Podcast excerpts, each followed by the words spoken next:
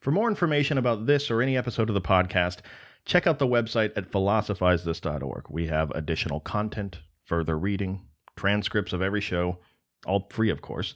But if you value the show as an educational resource and you want to help keep it going, you can find out more about how to do that at patreon.com slash philosophizethis. Or alternatively, if you're buying something from Amazon this week anyway, consider clicking through our banner. It's at the bottom center of the landing page of philosophizethis.org. Small percentage goes back to the show. It may just be a click for you, but every little bit adds up. Thank you for wanting to know more today than you did yesterday, and I hope you love the show. Blaise Pascal famously said that all of us living right now, and the condition that we find ourselves living through, this crazy roller coaster that we're on, he refers to it as the supreme paradox of creation. Man is the great paradox of creation. He said that as humans, we constantly live in a state of both the highest grandeur and the deepest misery, simultaneously. But why? What is it about man that could possibly account for that sort of variance? I mean, he's obviously calling us out as a species, right? He didn't say living creatures on planet Earth are this way. He said man is the great paradox of creation. Why did he say that? Well, to fully understand where he's coming from, we need to set the stage and get a little perspective on what sort of world Pascal was living in and what sort of person Pascal was. We'll gain that perspective through the show today, and near the end of the show, we'll come back to that famous quote, and it's going to make a lot more sense to us at that time. So, Blaise Pascal. He invented the calculator. Not kidding, by the way. Uh, all the way back in 1642, at the age of only 18 years old, his dad was an accountant. And for anybody that's done any sort of personal accounting in today's world, or taken a class on accounting, you can relate to this. But there was a ton of monotonous, menial calculations of arithmetic that were incredibly time consuming. And Pascal, filled with ingenuity and the mind of a polymath genius, he created a device in 1642 that could add, subtract, multiply, and divide. And what I think is he not only became an object of admiration from the people immediately around him for actually inventing the thing, but at that point, he instantly became his father's favorite son.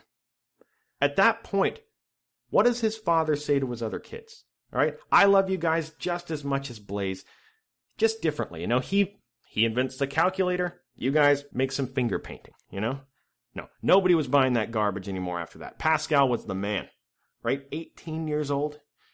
But look, it's not like his father didn't see this early representation of his genius coming.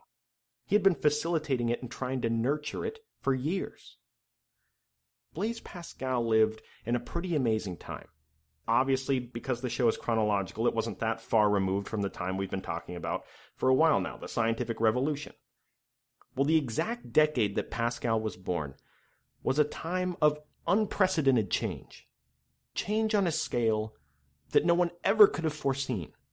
If you were somebody that wanted to create something or think of some idea that was going to change the course of human history, intellectual contagion, change how the people around you view the world, Pascal's lifetime was the perfect time to be born. Whenever there's a huge breakthrough in human history, it's always very shortly after those breakthroughs come to pass that some person is born that's seen in retrospect as incredible, you know? The reason why is because the period of time directly following these paradigm shifts is a time that, if you're trying to change the world, incredible opportunity to do it. Pascal was part of a new age of thinkers. He was 14 years old when Descartes released his Discourse on Method. Now, this text, as we talked about before, sparked a huge debate, and in that sense, it was revolutionary. Pascal was the first generation to benefit from those insights. And it kind of makes you wonder what's possible and what sort of people are emerging as the first generation able to benefit from something as revolutionary as the internet in today's world. I mean, imagine if someone as brilliant as Blaise Pascal had access to the internet. What could a polymath genius accomplish if he had the collective knowledge of the history of man available at his fingertips instantly? What could he do?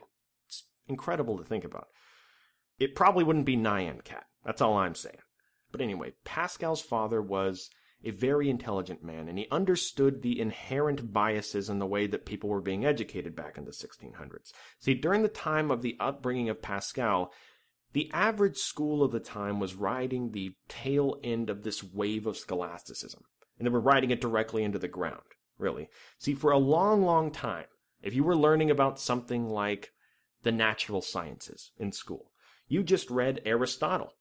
You studied him. You memorized him. He was the unchallenged authority on that sort of stuff. But now that we're trying to navigate the dark waters of this post scientific revolution, now that we're searching for certainty about natural causes, we don't want to be creating people that just blindly accept whatever came before them as the truth. That's what got us into trouble in the first place. We want to move forward. So Pascal's father, with an incredible amount of foresight, decides to keep him out of the school system and educate him at home.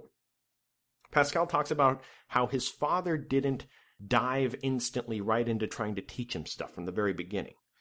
No, he spent a lot of his time at the beginning just talking to him about the subjects in general.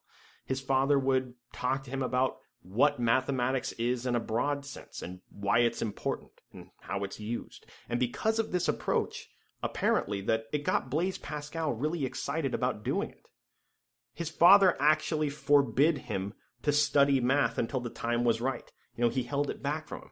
And that caused him to want to do it so bad the story goes that by the age of something absurdly young, like 11 years old, Pascal had independently worked out all of the geometrical axioms that Euclid had worked out centuries ago. I mean, it's genius. Pascal's dad is really the hero here. I'm going to try that with my kids one day when I eventually have them. I'm going to say, uh, look, you guys can play all the video games you want. I will personally buy you all the drugs you can possibly inject into your arm. But I'll tell you one thing that's not going to fly under this roof, mister. Immanuel Kant. All right? That book stays on the shelf at all times. Don't you read it. That's the last thing you should be doing.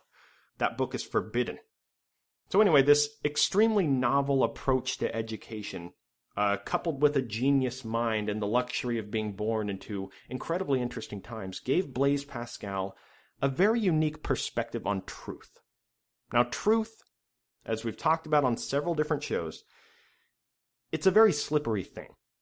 But to Blaise Pascal, being the generation that all these people are looking to to try to solve this problem of science and truth, people thought it would come out of his generation if it came at all. And Blaise Pascal in particular had a very hard time proving beyond a shadow of a doubt that scientific truth was possible at all. In this way, he shared the struggle of one Rene Descartes. But the good news was that it didn't really matter to Pascal anyway. To be clear, he thought that we could arrive at religious truth, but scientific truth was impossible to achieve. The reason why is something very similar to what Montaigne talked about, who Pascal was influenced by tremendously. And that is that the scientific truth of today is tomorrow's punchline, right? We are constantly, especially in the times of Pascal, proving things to be true and then finding out in a couple years that the mechanisms we were using to measure it or collect whatever it is that we're trying to prove were flawed from the start. So it was wrong. But look, don't get Pascal wrong. He isn't using this as a basis to denounce all of science. The reason he's saying this is so that we never stop looking, so that we never grow complacent. The last thing Pascal wants for us to do is to arrive at something that we determine to be scientific truth and then just say, okay, we're done. We dust our hands off and let's just move on to other things now. We should never consider anything in science to be absolute truth. That's a very dangerous precedent to set to Blaise Pascal. This is not only a very central and important point within the thought of Blaise Pascal, but it's something all of us can relate to in our own lives, and something that's a very special idea to me. Do you know what three words are the most honest words you're ever going to say?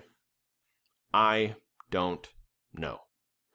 Try it sometime when somebody asks you a question about something important that you should have thoughts on.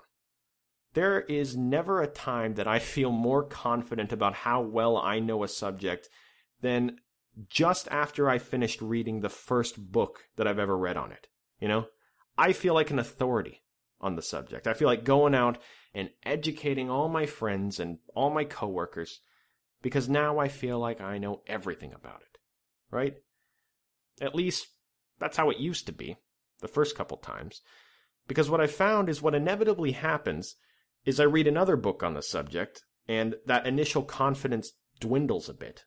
Suddenly the picture isn't so clear, like, now there's these other things to consider.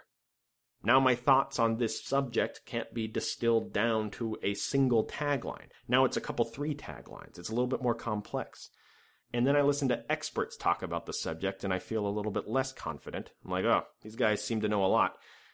And then I start to seek out the opposing viewpoints of what I currently believe, and I start to realize that there's a lot of really intelligent people with great arguments on the other side of this issue too. And then I start to see how deep the rabbit hole goes. And then I start to see how the side of this issue that's eventually going to be right or wrong, depending on what happens in the future, it really hinges on things that nobody can predict and nobody has any control over anyway. This process has been my entire adult life. For example, the first time I ever wanted to educate myself on American politics, I was looking desperately for a place to be educated about it. And the first thing I came across was conservative talk radio. For like six months of my life, all I listened to was Rush Limbaugh, Sean Hannity, Mark Levin, people like that. And I can't imagine how different of a person I would be today if I just assumed that these people were right. What I mean by that is, what if I took the first thing that presented itself to me and just accepted it as the gospel truth? Look, it would have been much, much easier for me to just never question anything, to grow complacent. And this is what Blaise Pascal was worried about when it came to the human race moving forward scientifically. Let's not, figuratively speaking, listen to a few episodes of Sean Hannity around election time and think that we know everything about the universe. Pascal says, why don't we never be satisfied? Why not always keep looking for more? Should we ever just say, okay, we figured it out? This is an interesting point to think about. And this is a noble cause, and it's one that I'm sure most people listening to this agree with, but it brings up very real implications when it comes to our lives. The most notable of which is probably if we can't know anything about this natural world that we exist in for certain, to Pascal, where does that leave us? I mean, isn't that a really weird task? How do you navigate a world where you don't know anything for certain. Well, Blaise Pascal and a couple of his mathematician contemporaries were already trying to solve a problem. Uh, it's very related to what we just said, uh, but it's much, much more important.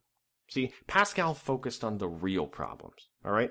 How can two people, if they're in the middle of a gambling bout, whatever it is, and they have to stop the game early, how should these two people divide up the stakes evenly and fairly? This is what he spent his time on. Now, if they just decide to stop the gambling game, certainly the guy that's ahead at that time shouldn't just be declared the winner and get everything. That's not fair. But then again, is it fair to the players to just split the money based on where the players were and when the game was stopped? What if one person had a statistical advantage to win the game, but was just on a bad streak? Leave it to Pascal to find a revolutionary solution to the problem. He lays the foundations for probability theory and expected value. Two things that we can't imagine not existing today, and they're also two things that offer us some insight into how Pascal thought about decision making in our personal lives. Let's talk about how Pascal solved his friend's gambling problem. Let's talk about expected value. Uh, let's say that I have a die a six sided cube, right? You've all seen a die, a die before, dice. Not sure what proper thing is. One through six written on the sides, and I tell you that for just one dollar, you can have a chance at winning ten dollars. Here's how the game works. You pick one of the numbers. Let's say you pick five, for example. You give me a dollar. I roll the dice, and if it comes up on anything but five, you lose your dollar. But if it comes up on five, you win ten dollars. Should you take that bet? Would you take that bet? The answer should be an immediate and resounding yes. The reason why is because this bet has a positive expected value. Let's talk about why. You have a 1 in 6 chance of winning $10 and a 5 in 6 chance of losing $1. For every 6 tries, You should land on 5 once and win $10. How much does it cost you to roll the die 6 times? $6. For every $6 that you spend, statistically speaking, you should win $10. You may not roll a 5 the first 100 times in a row, but eventually, if you played long enough, you would be in the black. It is a good place to put your money in. And real quick, just for the record, uh, if you're ever presented by somebody with this bet and you roll not a 5 100 times in a row, uh, you should just stop. They're probably scamming you, all right? Quick disclaimer. The way Pascal would be explaining it is by assigning values to each potential outcome. In the case of the die, the numbers 1, 2, 3, 4, and 6 would have a value of negative 1 because we paid a dollar to roll the dice and we lost that dollar. Those outcomes yield negative 1. The number 5, on the other hand, would have a value of 9, not 10, because remember we paid a dollar in to try to win it before we rolled it, so we would get 9. Now, all you math buffs out there know that there's a mathematical formula to calculate this. And for the record, it's much better because you can account for things much more complex than just the roll of a dice. But for the sake of this audio program, let's add up all the values. 1, 2, 3, 4, and 6 are negative 1, so we're at negative 5.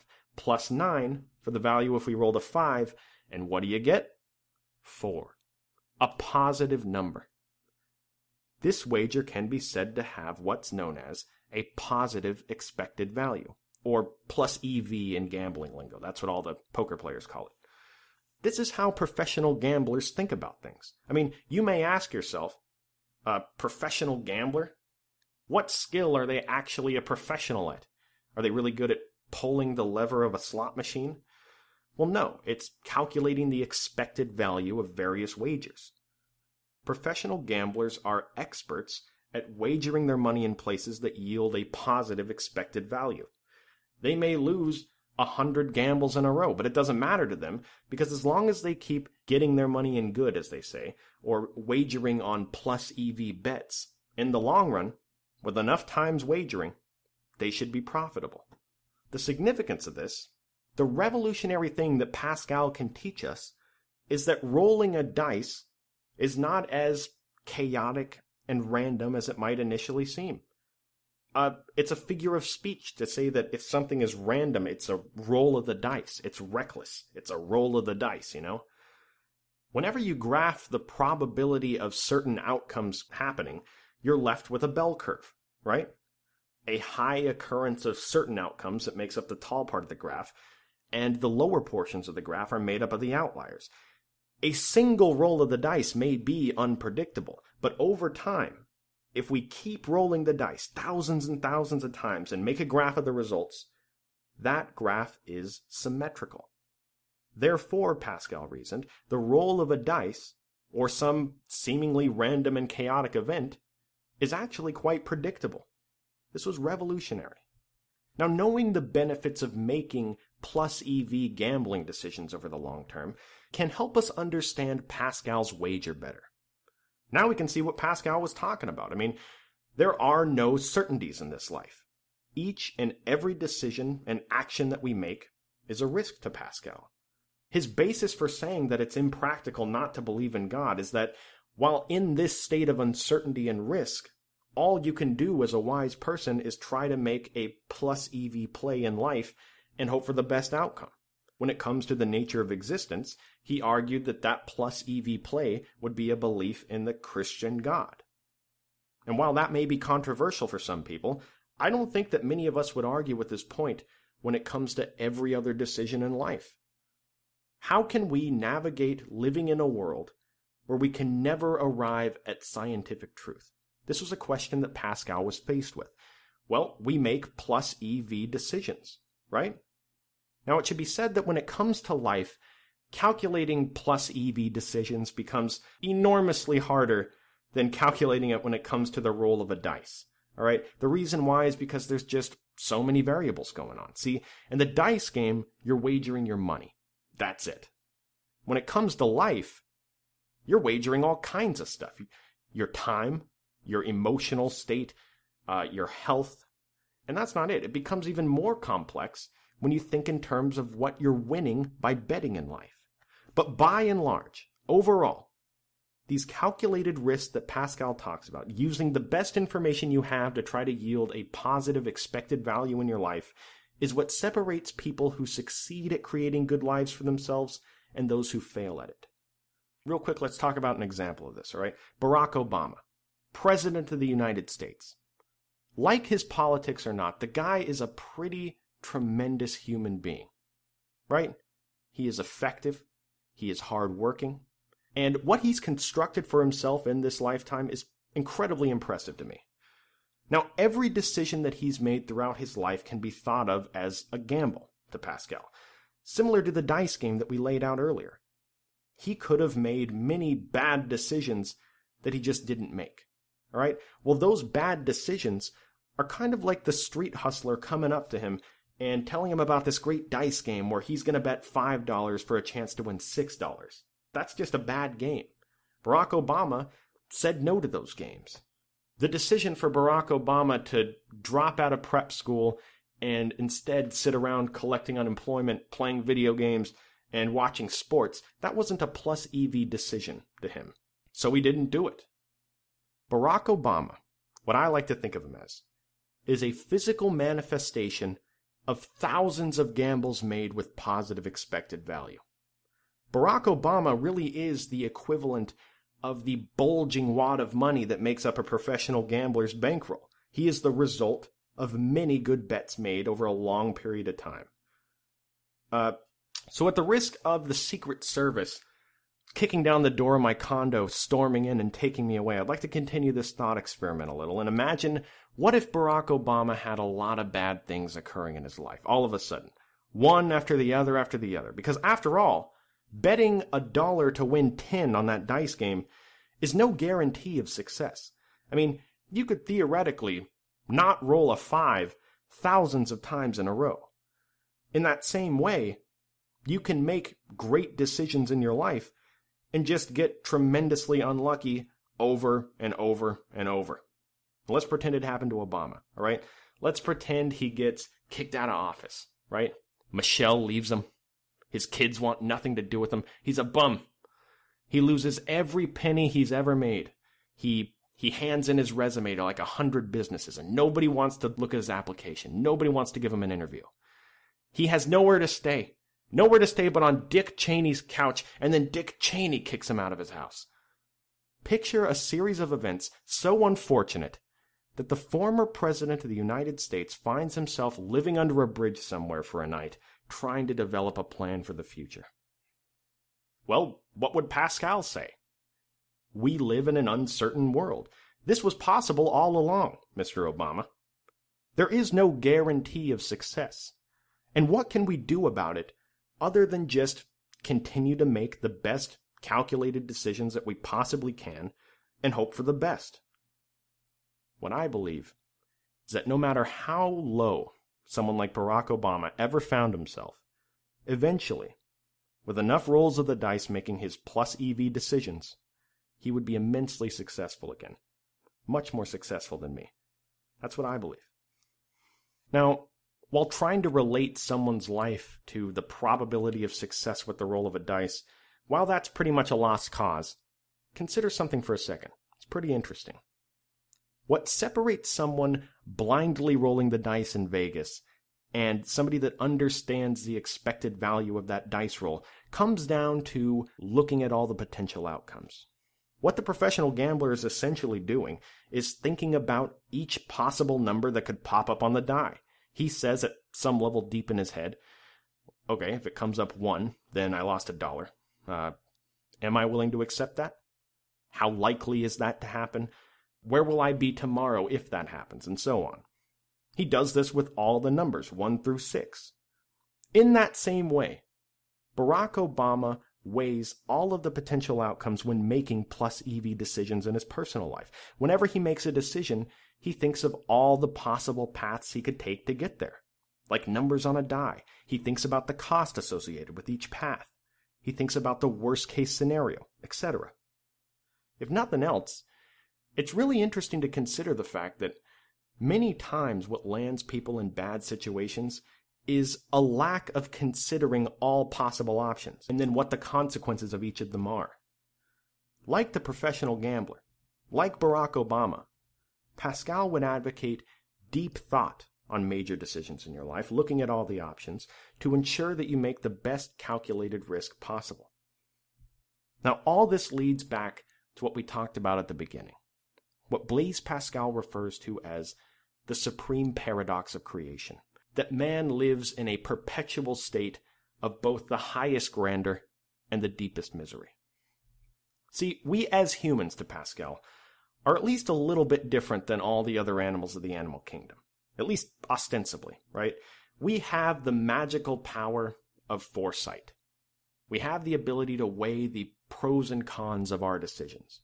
We have the ability to do incredible things. We have the ability to imagine an electronic device that's going to change the lives of millions of people and then bring that product to market. I'm sure you've all heard the common reflection on the world that all these things around you, every table, every building, every book, all of these things were at one point just the figment of someone's imagination. This ability to imagine, this imagination, has allowed us to manipulate our environment much more than any other creature. It's allowed us to improve the quality of our lives more than any other creature. It leaves us in the highest state of grandeur in the animal kingdom. Now, on the other hand, same ability to imagine also leaves us in a state of deep misery because it allows us the ability to imagine a life better than what we could ever possibly achieve. Pascal isn't talking about, about class warfare here, though it certainly does apply to people that think they're stuck in whatever economic situation they're in. Pascal is talking about the inevitabilities of being a human. What is the only certainty in life as a human? Death. Death, pain, suffering.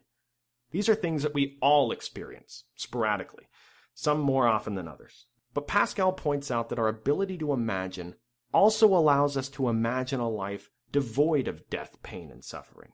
And because of this, we feel poisoned with no possible remedy. Pascal talks a lot about the power and detriment of using your imagination. He said it's an incredibly complicated thing to master because it's both right and wrong on occasion, but there's no way for us to know which it is when we're imagining it. He talks about how we use our minds to impose characteristics on people based on incomplete information. He talks about when we see somebody dressed like in a uniform or dressed importantly, that we tend to see their thoughts as more authoritative than someone dressed in, well, someone dressed like Barack Obama under the bridge from earlier. But Blaise Pascal asks, what is that really based on? What is that judgment really based on? Is it based on a half inch thick piece of fabric hung over somebody's skin? Is it? Now, on the surface, this may seem trivial, but the point he's getting at is actually a very important one to philosophy. This single thing that we call the imagination brought into being every great piece of technology and progress in human history, but simultaneously it serves to misguide us and imagine things that might hurt us in some way. The implications of this are that very important things, even things as fundamental as, you know, what we see happiness is, or what justice is, what our entire judicial system is based on, these things could be as flimsy as that same judgment of the guy dressed in rags. Those two things could be based on the same amount of truth because they both come from the imagination. He famously said, quote, Imagination disposes of everything. It creates beauty, justice, and happiness, which are everything in this world. Thank you for listening. I'll talk to you next time. You can follow me on Twitter at I am Stephen West. You can join in the discussion on Facebook. We find moral dilemmas within the popular news of the week and ask questions about it. You can find that at facebook.com slash philosophize this show. If you love Philosophize This and want to make sure you never miss an episode, please consider signing up for email notifications. What it is, is whenever a new episode is released, we send out an email letting you know that it was released. We let you know what the episode's about. And we also send you some additional text content that we created about whatever philosophical topic we were talking about that week. There's no spam, and I'm not sending you a bunch of emails all the time. It's just whenever a new episode is released. So if that's something you're interested in, you can sign up at philosophizethis.org. And as always, thank you for wanting to know more today than you did yesterday.